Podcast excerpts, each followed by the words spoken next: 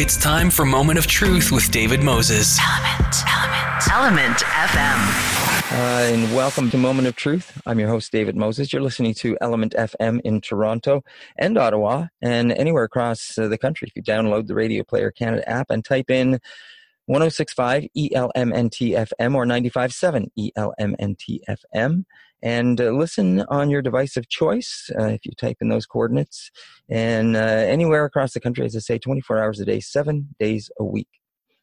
And I would like to welcome uh, our next guest to the show, Cora McGuire uh, and she is the executive director of the Ontario Native Women's Association. It's a pleasure to have her back. So, uh, Cora, welcome.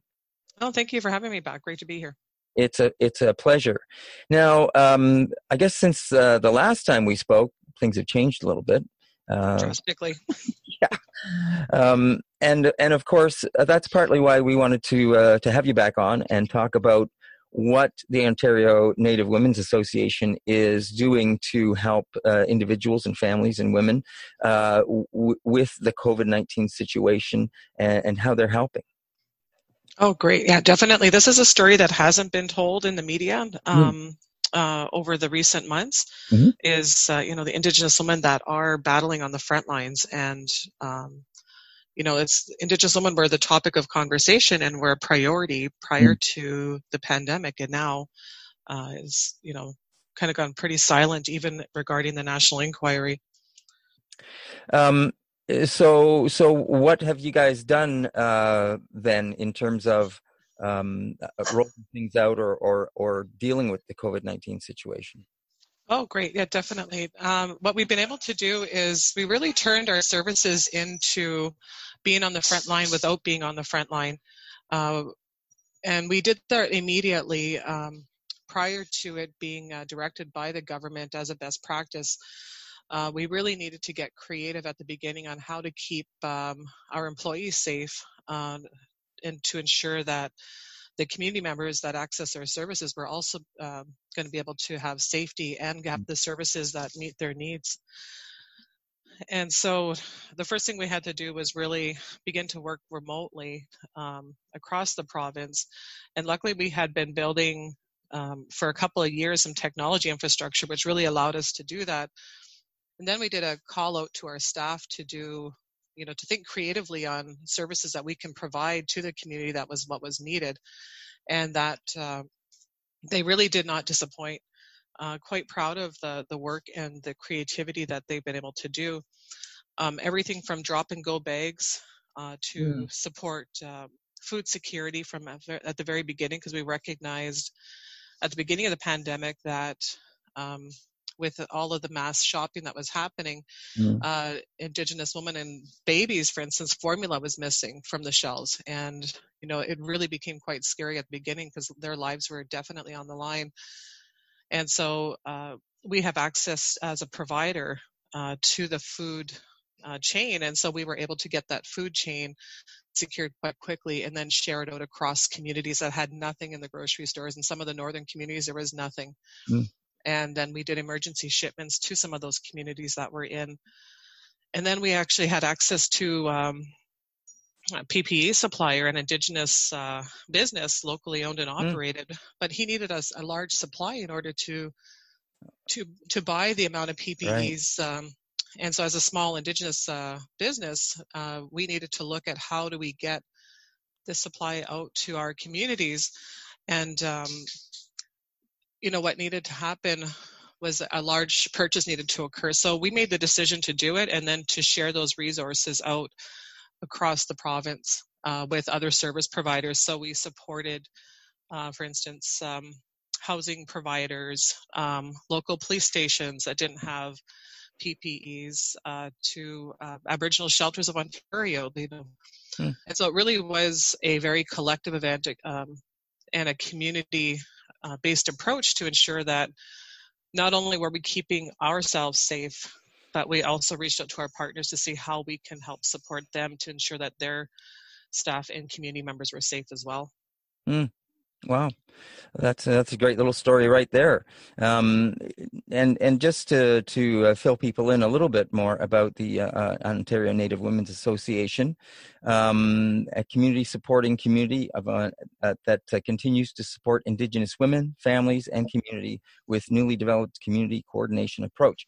And uh, as as we're talking about in this crisis, there is potential gaps for in services, and that's why the Ontario Native Women's Association created this centralized intake uh, for those who need a safety plan, advocacy for support uh, when needed, and access to services without a complicated referral process. Now that's that's great. How does that work for for you and also for the people that are looking for services? Oh, definitely. What we did is we opened up our mandate to ensure that um, nobody fell through the cracks um, of the system and the the COVID response because uh, we realized there wasn't too many service providers that uh, had their doors still open in order for mm. people to access service, and we started to see that the violence uh, continued to increase and get worse um, across the province, and so we had to figure out a creative way and a new way of doing business in order to ensure that um, we were able to help support anybody access um, you know the programming and services that we were offering to our current community members but to the larger public as well. And so since we've operated in this fashion uh, we've actually helped support over 8500 people to date. Wow. And so it's uh, and it's pretty much been uh, about at least anywhere from one to two thousand people a week. Wow. That we've been able to help support. Hmm. Wow, and and I'm I'm guessing those those needs are quite varied uh, in in terms of what people are looking for. Oh, definitely. Everything from you know moontime support for um, mm. Indigenous women. Uh, I know the food security is one everybody talks about, but uh, what we started to do was programming in the home. Um, options. And so normally as a social work, uh, social services agency, uh, we do workshops and presentations and, you know, healing circles and where you do it in group settings. Um, obviously that we had to change our way of operating pretty quickly uh, in order to say, okay, how can we help support uh, the indigenous community right now um, when you know they may not even have a cell phone or internet for that matter mm. and all of the services were switched to online so we started doing uh, drop and go programming in the home bags where the family could do programming themselves and so one of the very successful programs we started to do was seed to table workshops in the home where we would drop off uh, it's kind of like your own kind of community garden startup in your home. Mm. Uh, so we would drop off all the supplies to start up tomato plants, um, you know, green peppers, like really easy to grow mm. plants. Mm-hmm. And that way the families, like the moms could do it with their children in the home. Right. And then at the same time, they're taking care of their own food security as well. Um, so some of the other program in the home is like, you know, uh, we're doing uh, paint nights. And if they have access to uh, a computer, they're able to log into either like a Zoom call or a Facebook private call, and then they work together as a community online uh, to build those pieces. Mm. As you were talking there and, and describing what you were doing and how you had to react and, and dealing with with the, the kind of situations that you were finding, especially with people that maybe uh, didn't have access to internet, et cetera, et cetera. I, I got the sense that some degree, and, and please tell me if I'm wrong, that what you guys are doing are is is very similar to frontline workers. Yeah, definitely. We, we are on the front lines. Mm. Um, yeah, hundred percent. Uh, that's why I mean, like that's one of the stories that's not being told is mm-hmm. um, who else is on the front line. Uh. It's not taken away from the conversation; it's adding to the mm-hmm. conversation that Indigenous women continue to to be on the front lines. Everybody from the Aboriginal shelters of Ontario, uh, where um, you know they're looking at how do they support women who are trying to leave, um, you know, family violence situation. Mm-hmm. Uh, and then when you're looking at our frontline workers and what they've been able to do across the province, um, very creatively, very fast, very effective, very efficient um, at the very beginning of this. And now you're seeing the results where the increased demand for our services. It's kind of almost like the we've opened up a door And so now it's a matter of like, how are we going to continue to manage this? That's probably one of the areas that we're now having to look at as an agency is that the the funding hasn't increased in order to meet this mm. new demand. Mm-hmm. And so that's one area of concern for us as an agency is that we went from uh, two years ago with our stats was we supported 14,000 people across the province of Ontario in one year. In a matter of months, we've now mm. supported at a minimum 8,500 people. Okay. And, and the demand is continuing to be there. And so we really do need to push that the time for investing in Indigenous women is now and to ensure that um, nobody falls through the cracks right mm-hmm. now in the province or here nationally. Yeah. Um, you mentioned uh, violence, uh, the an increase in violence uh, since the COVID pandemic uh, started. Was that something you anticipated, or were you surprised by this? And uh, and how uh, how were you able to help th- those in need in that area? Yeah, we, we knew it was going to happen. Mm. Um, Indigenous women are facing a crisis before the pandemic, mm-hmm. and every pandemic that has ever happened occurred is compounded by historical violence mm. um, mm. and historical crises and historical trauma. And so we knew without a doubt that violence against Indigenous women was going to increase. It was going to get worse um, because the safe places where she usually access services were closed. Mm.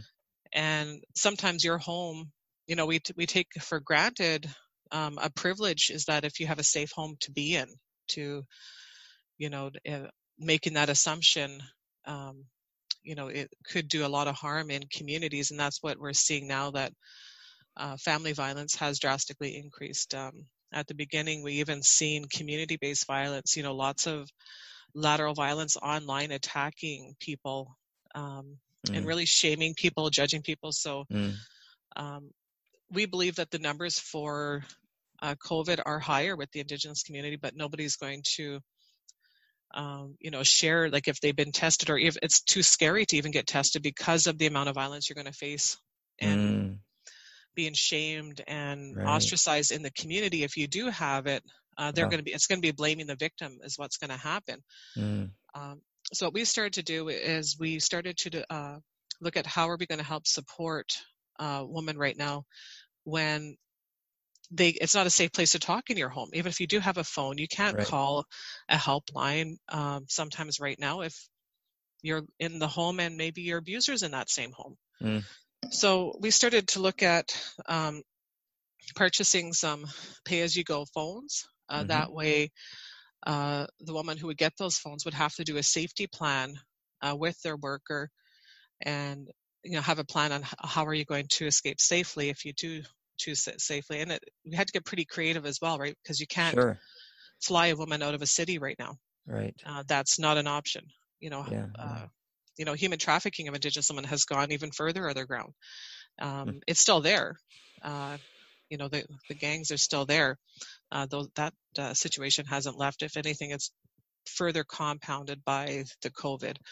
And I think this is something that we as a community need to look at that during the pandemic, we've seen what we can do when we decide to work collectively together. Mm. And if we decided today that Indigenous women have a right to safety, and we put the same time, effort, and energy into COVID that we that we do now, because we recognize that if one person isn't well, the whole community isn't well. It's the exact same concept that Indigenous women have been saying for generations. If mm. she's not well, the entire community is not well. Right, right. You're listening to Element FM in Toronto and Ottawa, 1065 in Toronto, 957 in uh, Ottawa, and anywhere across the country if you download the Radio Player Canada app and type in the coordinates plus ELMNTFM, and then listen on your device of choice uh, 24 hours a day, seven days a week, right across the country. It's a pleasure to welcome back to Moment of Truth my guest uh, in this part of the show, uh, Cora McGuire Cyrette, and she's the executive director of the Un- Ontario Native Women's Association. We're talking about uh, the Ontario Native Women's Association and uh, what and how they are helping uh, people uh, during this pandemic. And uh, it's been quite interesting and also enlightening uh, to learn about what their frontline workers are are doing to help the many people in Ontario that need their services. And also to find out that, that they had to make some quick choices at the very beginning of this to uh, to to look at uh, buying some uh, personal protective equipment and needed to purchase a, a rather large amount, and uh, it was more than they needed. But they they went ahead and did that, made that purchase, and then started sharing that with other organizations. Um, so, Cora, uh, having said that, you, you, know, when you were sharing that out with uh, other organizations, uh, that leads me to the question about how you you do work with other organizations. So in this is kind of a situation and uh, you wanted to simplify things for people and i think you said uh, it was sort of like a single point entry but then you would you would work and you've had to be become even more creative in the way you do things because of as you pointed out people can't uh, fly in and out of cities now um, so people and women in need that uh, might be exposed into a, a, violent situation that need to uh, to find a way out of that. You guys had to get more creative about those things. So how how did how did the how did the, did or anything change in terms of the way you work with other organizations? Oh, completely. Um, you know, we realized um, community coordination really wasn't happening on the ground. Uh, because everything happened so fast there was no time to have a put a plan in mm-hmm. place mm-hmm. on you know from from an agency standpoint on how like who's going to pick up what piece of work everybody was really scrambling to ensure um, the safety of their employees um, uh, many organizations had to close their doors because they didn't have the technology to work remotely mm. um, you know and different pieces like that so we started to see okay what what can we do as an organization um, because we had been building a technology infrastructure for a number of years, like very, being very creative and testing out a whole lot of different um, uh, environments. Like so, we had upgraded to the 365 and Teams environment that we were already testing for about a year. Mm. Um, so we went live. We were able to go live pretty quickly mm. um, as a result. And so we're like, well, let's figure out how we can share and support our partners um, if they want it. You know, so mm. we started to you know build and expand on our relationships to say, hey, we're here. How can we help you? Um, and that, that's really what it was like let's work together um, you know helping and we'll take the lead. We had no problem like saying if you mm. want to if you want to lead we'll support you in leading. If you want us to lead we'll lead. And that's how it began and we just said okay let's hit the ground running. We got our staff that are ready here and any community partners who need anything or identifying issues in the community let's just begin to help uh, let's put away the policies. Let's put away procedures that don't make sense. There's no time to be changing them right now. Uh, we need to make sure that whatever we do is in the best interests of the communities uh, that we serve and that they weren't left hanging in this hmm. crisis. Mm. And so that's really how it began. And from there, it's really expanded because uh, nobody can do this work alone. Mm. Um, uh, we as an organization, we can't do this work alone. We need to do this work collaboratively together uh, moving forward in the same direction mm-hmm. uh, to ensure that our communities are safe and well.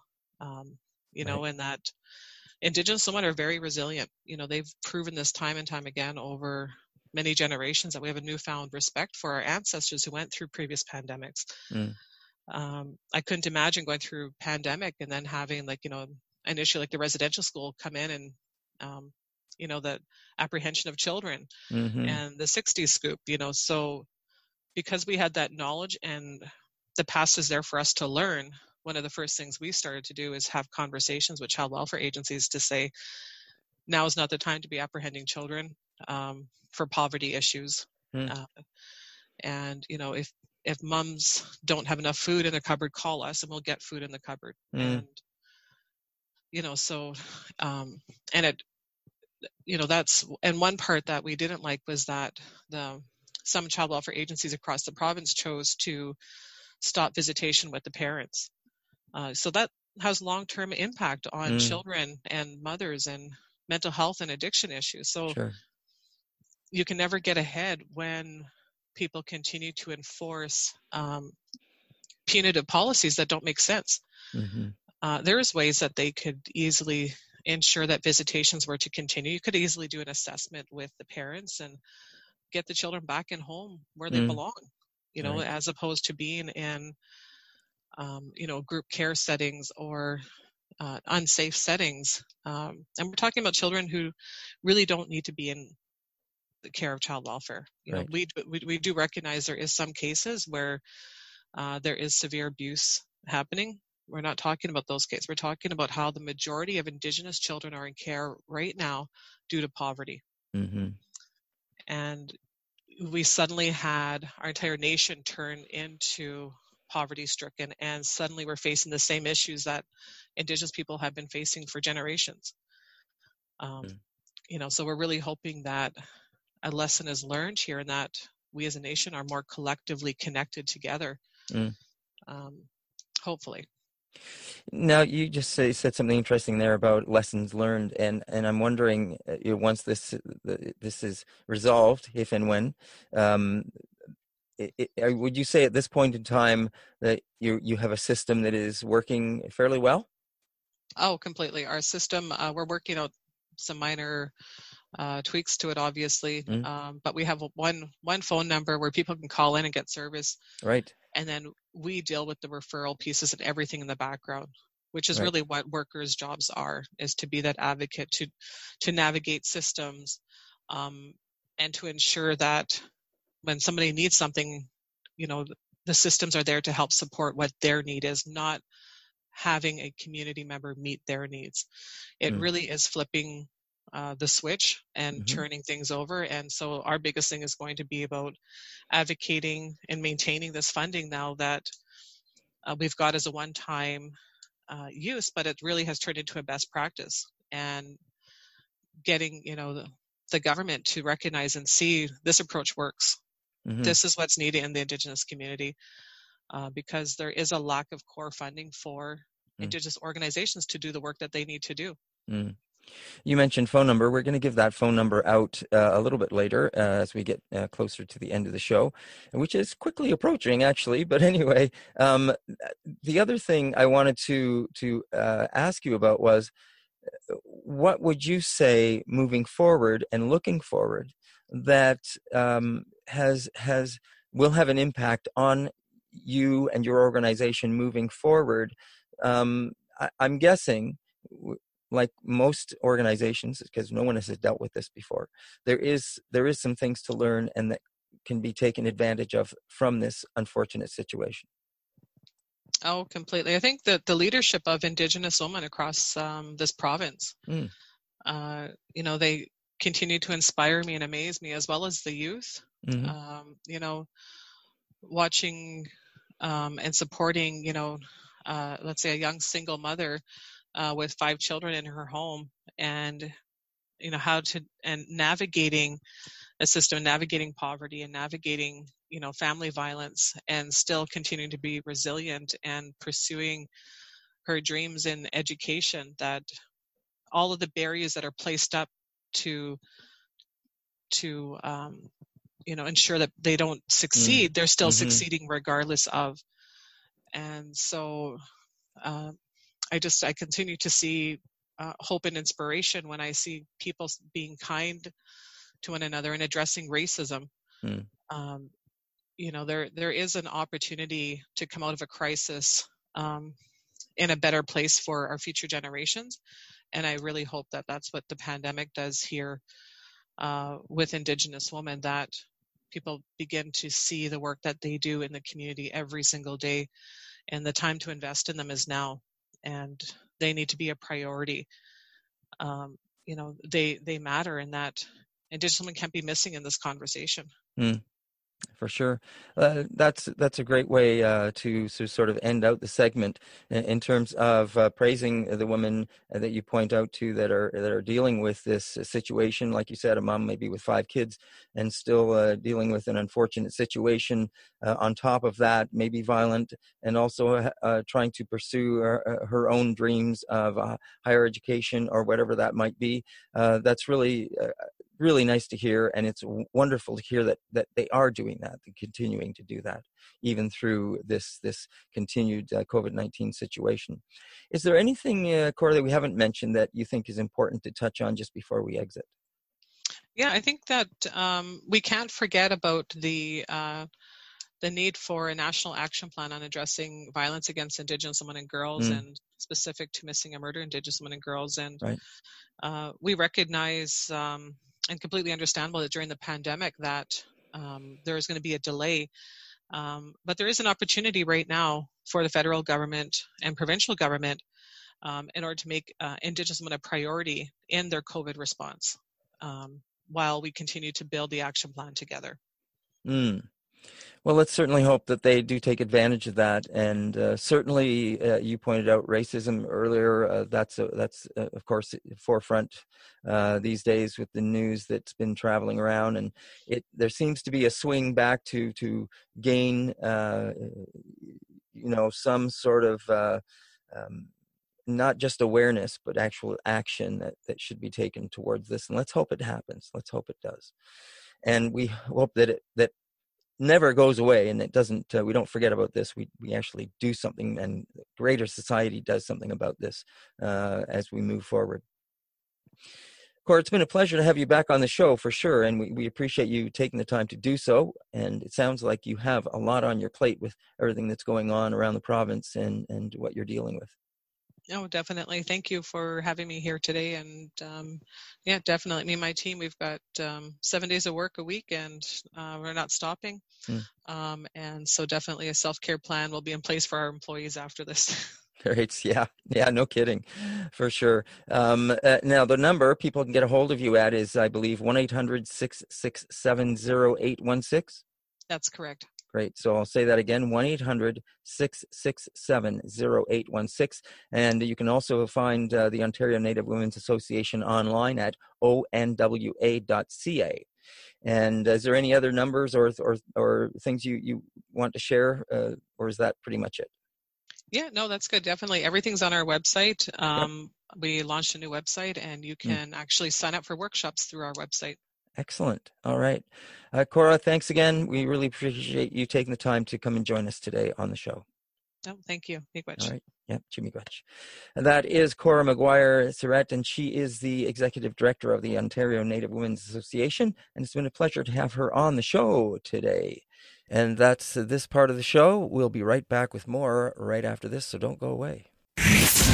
Now back to Moment of Truth with David Moses. Element, Element, Element FM. I'm your host, David Moses. You're listening to Element FM in Toronto and Ottawa. And I would like to welcome our next guest to the show. It is Dr. Jennifer Brant. She is assistant professor in curriculum teaching and learning at the University of Toronto. You have ties to the Six Nations of the Grand River Territory as well as Tyendinaga. And um, so uh, you completed your PhD at the Brock University, and you taught at the Faculty of Education at the University of Manitoba, and currently assistant professor at the Ontario Institute of Studies and Education at the University of Toronto. So congratulations and welcome to the show. Thank you. Yeah, it's been a bit of a whirlwind moving to Winnipeg and then moving back in a short time, but mm. I'm happy to be back yep. surrounded by community and family. so, uh, where's most of your family? Do you are, you kind of split between both Six Nations and Tyendinaga? The majority of my family uh, resides at Six Nations, but I do hmm. have some family members living on Tyendinaga. And right. then um, I kind of grew up like around the Niagara area, so mm-hmm. family out here as well. Now, Jennifer, your dissertation entitled Journeying Toward a Praxis of Indigenous Maternal Pedagogy Lessons from Our Sweetgrass Baskets provides insight into the value and unique pedagogical approach as it relates to cultural identity development and academic success. You want to put that into layman terms? sure. That's always the challenge, right? Because I've been trained so long to put everything into like academic right. language. But um, essentially, uh, my dissertation work was um, I started with my own journey, right? Um, mm. And sort of, so it was an extension of my master's work that looked at the barriers um, that Indigenous women face with access to higher education, but also with success, right? Once um, once enrolled um, and working through programs. Mm. And so I found that there were a ton of like overlapping and intersecting barriers. And so that was my master's work. And my part of that was working with um, Indigenous uh, women in the community to find out what their vision of um, not an access program, but more like a culturally specific program that connected to their educational desires would look like. And so I developed at Brock University, um, and with my work at the Tecumseh Center there, mm. I was able to develop the Gidi program. Mm. And so my dissertation was looking at the pedagogical approach, or like the sort of teaching and learning um, approach of that program. And so I worked with women that had completed um, several of the courses that I taught, one being an Indigenous literatures course. Um, and that's when we, the Sweetgrass Basket part of the title was like something that I hadn't anticipated, but it was a strong theme that came out of their uh, narratives that they they shared with me because one of the books that they read in the Indigenous literatures course was called Sweetgrass Basket. Mm-hmm. Um, and so just talking about how important that was to them and how they've carried that into their lives in different ways. So. Mm. Uh, you just mentioned uh, Brock, and um, I, I, actually sat on um, uh, uh on a, a, committee with some people from Brock that was associated with Six Nations for uh, for uh, education, um, and I've forgotten her name now, so I can't even tell you that. but um, uh, so I guess though, you know, with with the kind of thing that you're involved with, especially in terms of of women, um, we're in an interesting time now, especially in the last given the last few weeks a couple of weeks uh, of what has happened south of the border, mm-hmm. Um, mm-hmm. and uh, you know the COVID COVID nineteen situation, um, which has really brought attention not only to to Black Lives Matter uh, uh, and what has happened with that, but also uh, you know to indigenous indigenous people as well. Mm-hmm. Yeah, so it's it's just been like a whirlwind of um, like for me of a, and I imagine everybody that's that's following and that's affected by this in some way but um,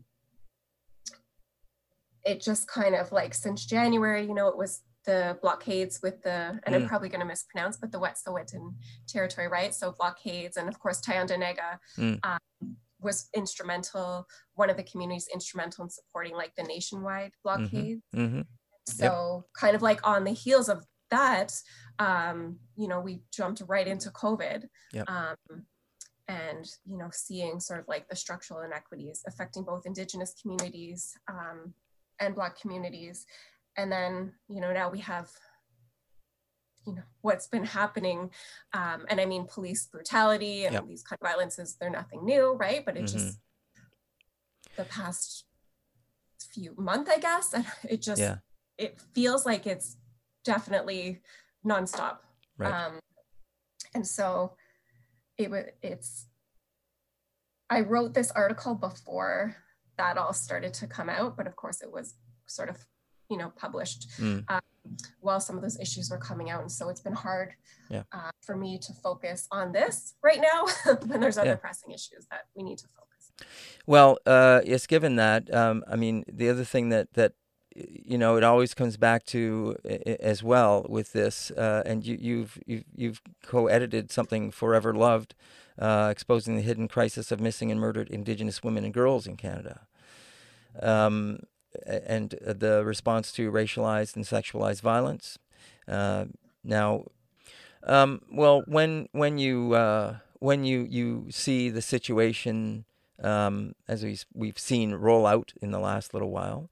Um, because the other thing we, we've heard about, especially with COVID 19, is that there there's more of a of a an emphasis now uh, because of this situation of the the potential for increased violence towards Indigenous women and women in general, um, and um, and uh, you know what what do, what have you been hearing about that? Um, so I've definitely been hearing that, and and um, we've recently just had another tragedy right in New Brunswick. Yeah. Um, you know, where an Indigenous woman uh, was killed during a mental health check, right? Yeah. And so the question is, it, should it be police officers that are going to provide these mental health checks, right? It's sure. one of those you, you know, if if I can just jump in for a moment uh, with that uh, with that story, um, and that was, of course, the first thing that came to mind when I read it was why is there a police officer showing up on a wellness check, uh, and then mm-hmm. this horrible tragedy uh, takes place, and it's not the first time. Uh, you know, there was the other situation, I guess, about a week, week and a half prior in Toronto. Uh, yeah. with uh, uh, you know a black woman who fell from her balcony with police officers engaged on uh, not necessarily a wellness check, but certainly called by the family. Um, you know, not in terms of a violent situation uh, in, in terms of that regard, but called in to help diffuse, I guess, the situation and, and a tragedy takes place. So so again, it raises the that that question about you know should the police be doing it. Now I, I just saw something online uh, Cindy Blackstock, I'm sure you're very familiar with her. Mm-hmm. Uh, yeah. She she tweeted something out about uh, you know in BC. Um, uh, she was a social worker, and they had paired police with uh, workers to go with with them on these kind of calls. Which I thought, wow, well, you know, why aren't we seeing that all the time? How come that hasn't happened? You know, um, mm-hmm. it, it, it just makes sense. Yeah, and with this strong push to kind of defund or sort of look at destructuring policing mm-hmm. services. Mm-hmm. Um, I'm hoping that's the model that we'll be moving towards.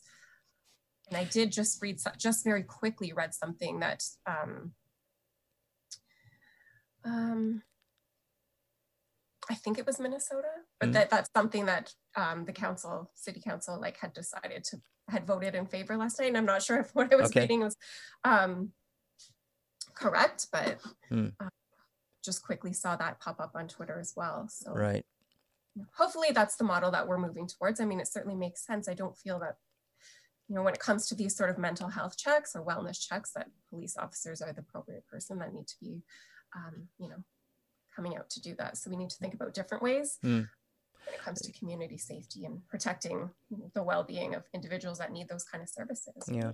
Now you, you mentioned defunding uh, of police, and, and and I'm wondering, you know, that's I guess that's more of what people are actually saying. It's it's ta- not defunding the police in terms of their services, but taking uh, taking some of the funds to put into the hands of people that can help in those situations, such as social workers, or such as those, those, those trauma people that they can help uh, bring into the fold to help alleviate with these uh, kind of situations that we've unfortunately seen happen so far.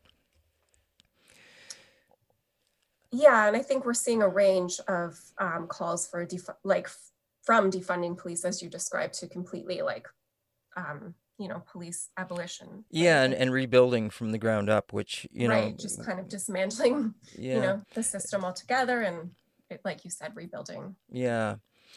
Uh, well, we'll have to wait and see what happens with that. Way, with that. Now, in regard to um, indigenous communities, uh, and, and the COVID 19 situation.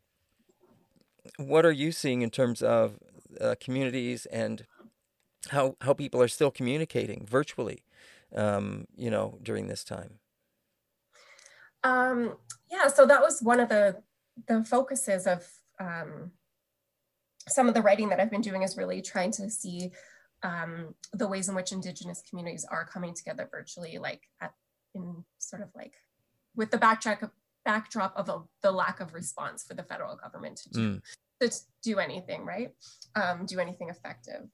Um, and so what we're what has been really powerful and really inspiring has been sort of the virtual um, jingle dress dance, right? And mm.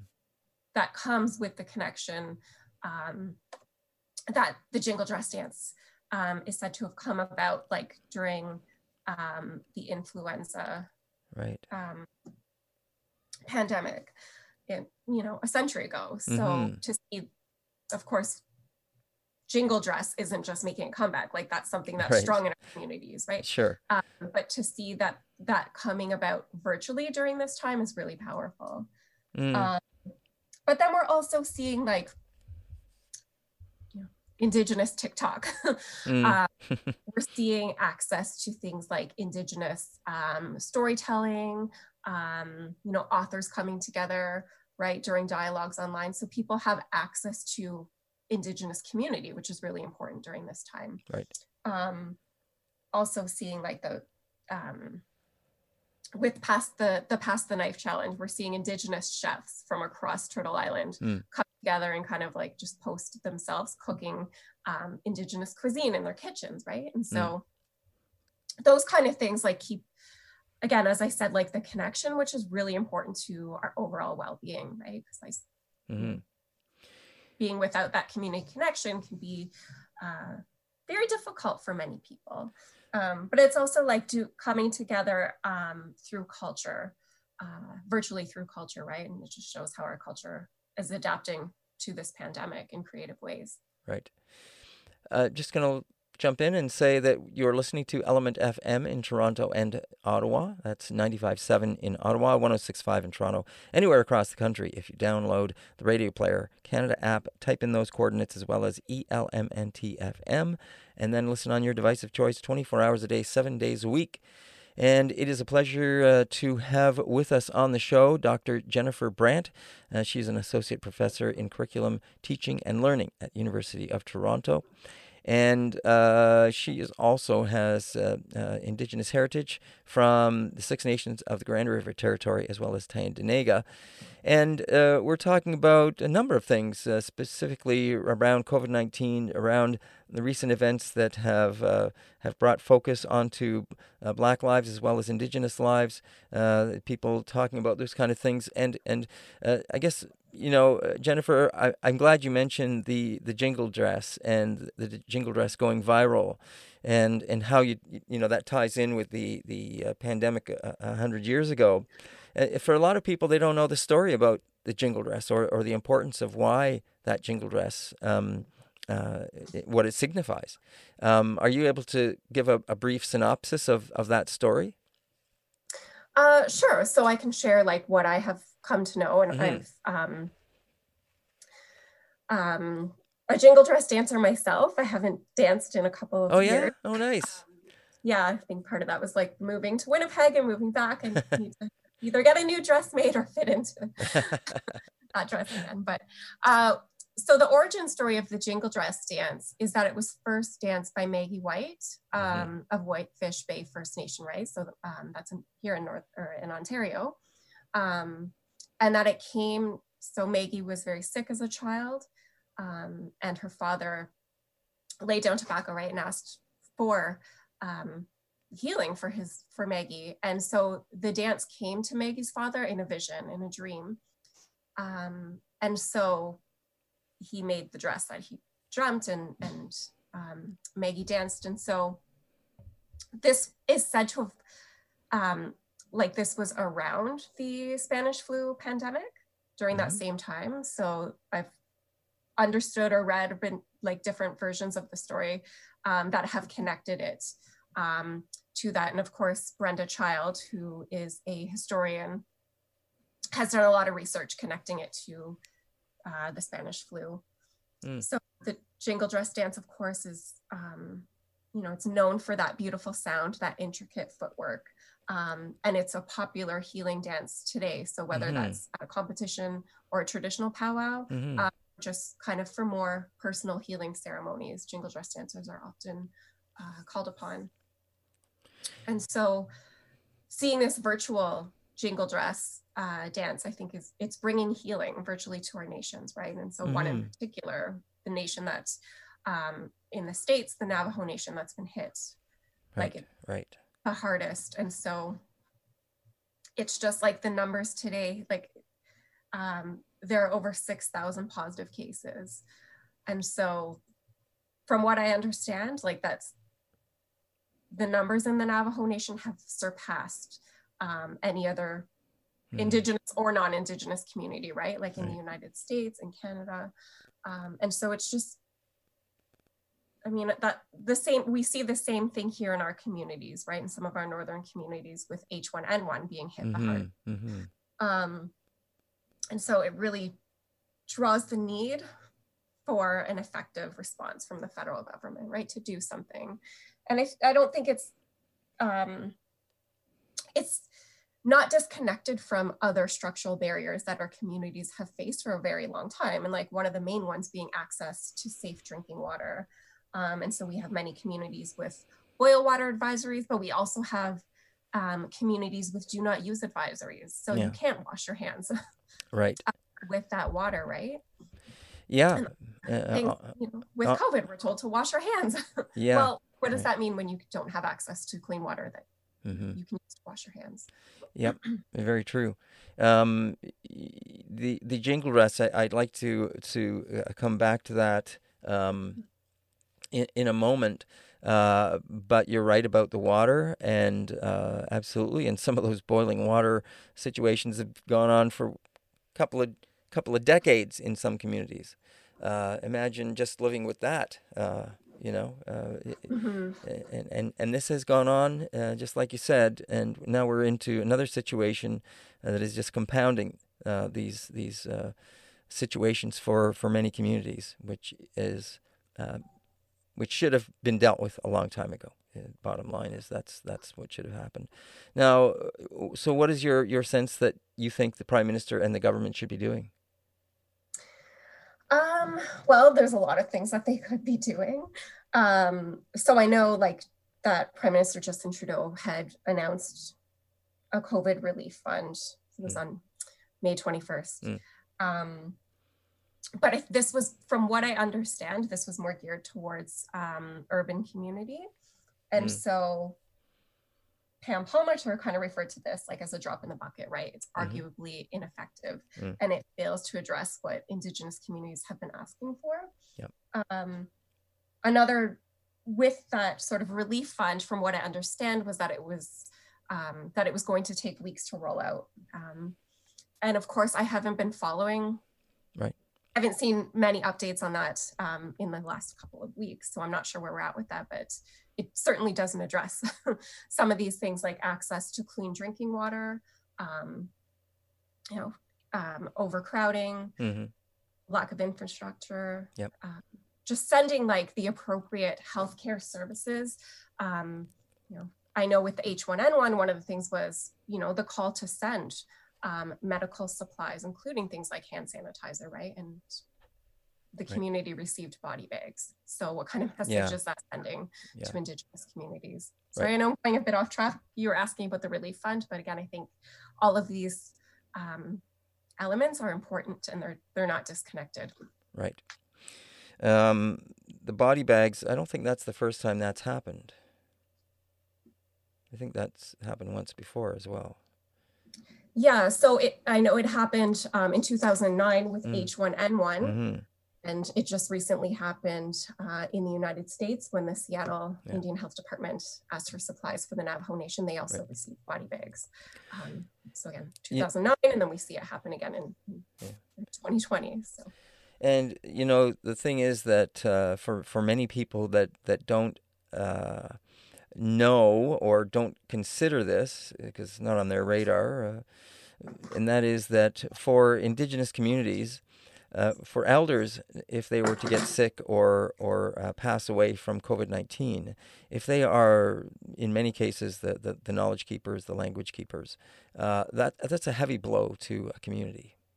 Yes, and so I I know like with Six Nations, um, I think Six Nations, from what I understand, and it might be because I you know, connected to Six Nations, but one of the first communities to um, set up the barricades to mm-hmm. keep people that don't live in the community out. And um, from what I understand, um, the idea behind that was this project protect our elders, yep. right? For that very reason, yep. right? So that, you know, our elders are, you know, our language carriers, um, our cultural carriers, right? Yeah. And so very, you know, you need to protect these people in our communities, but of course also being vulnerable, like more vulnerable, um, even more so to right. COVID-19. Do you mind me asking, as uh, because you mentioned you're a jingle dress uh, dancer yourself, um, you know, I, I know that there's a lot of work that goes into preparing that jingle dress. Um, and um, many people probably don't, you know, don't understand that that's not something you just go and pick up off the shelf.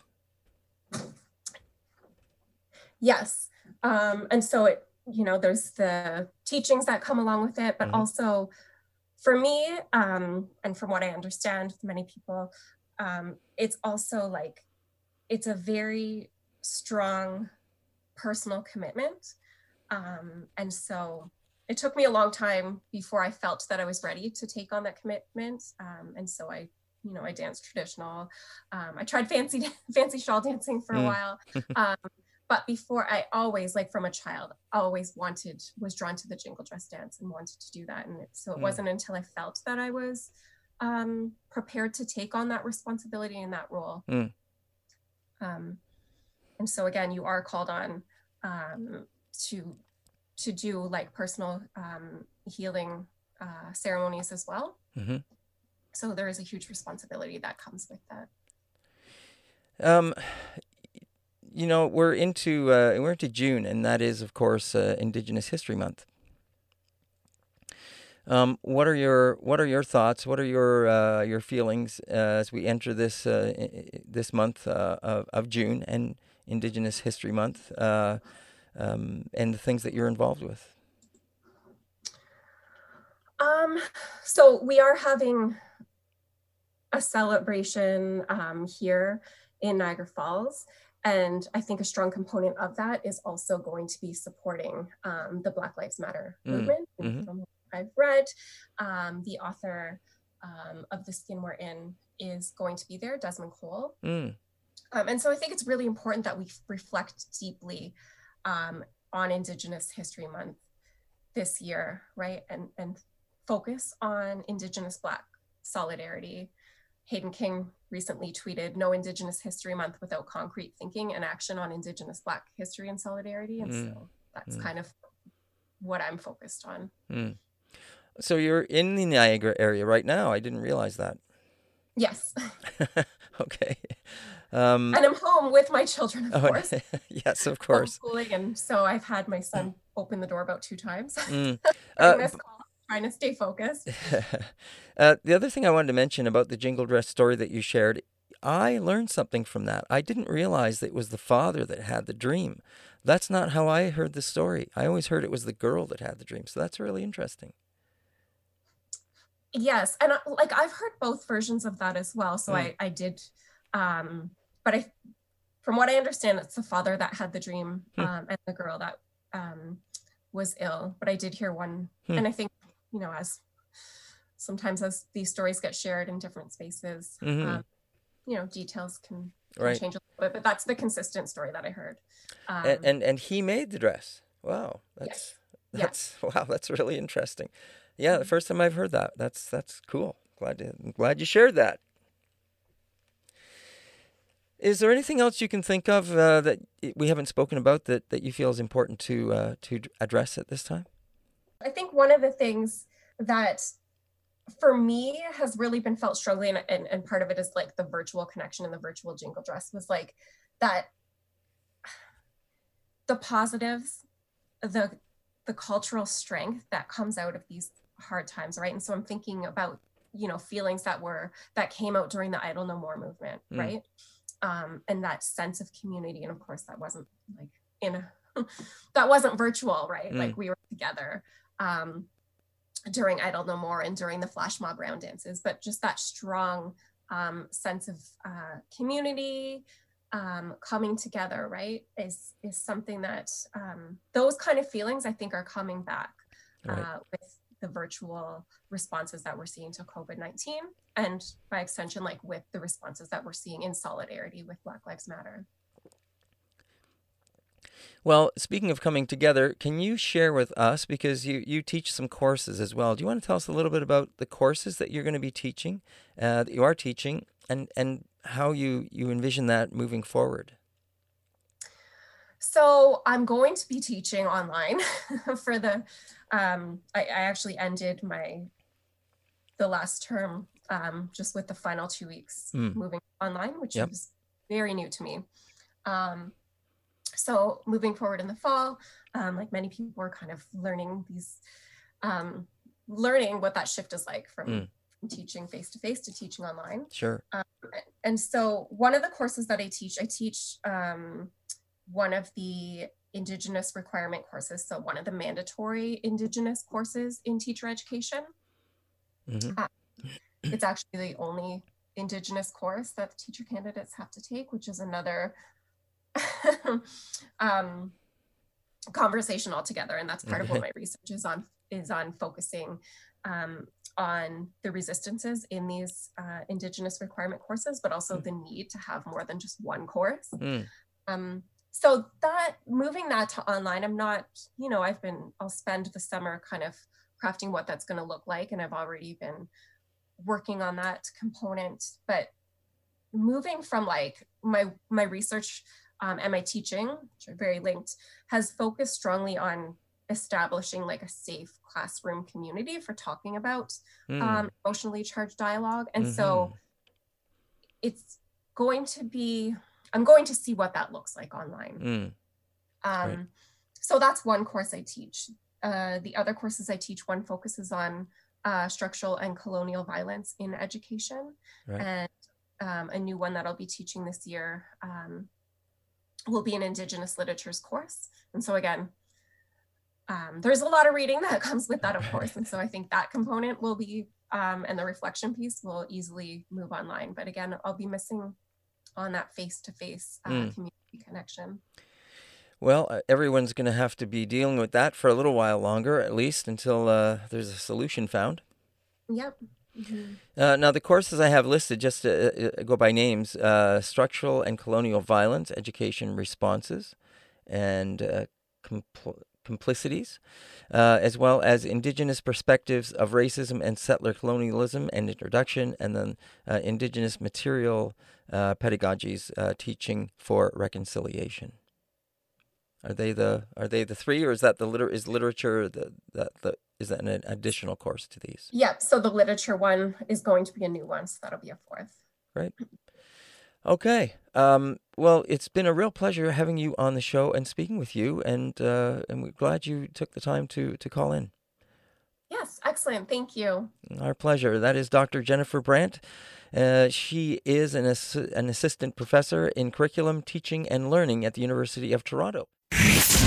Now back to Moment of Truth with David Moses. Element, Element, Element FM. And that is our show for today. We appreciate you, our listeners, always tuning in and listening to Moment of Truth right here on Element FM. Until then, we'll see you next time. This has been Moment of Truth with David Moses. Element, Element, Element FM.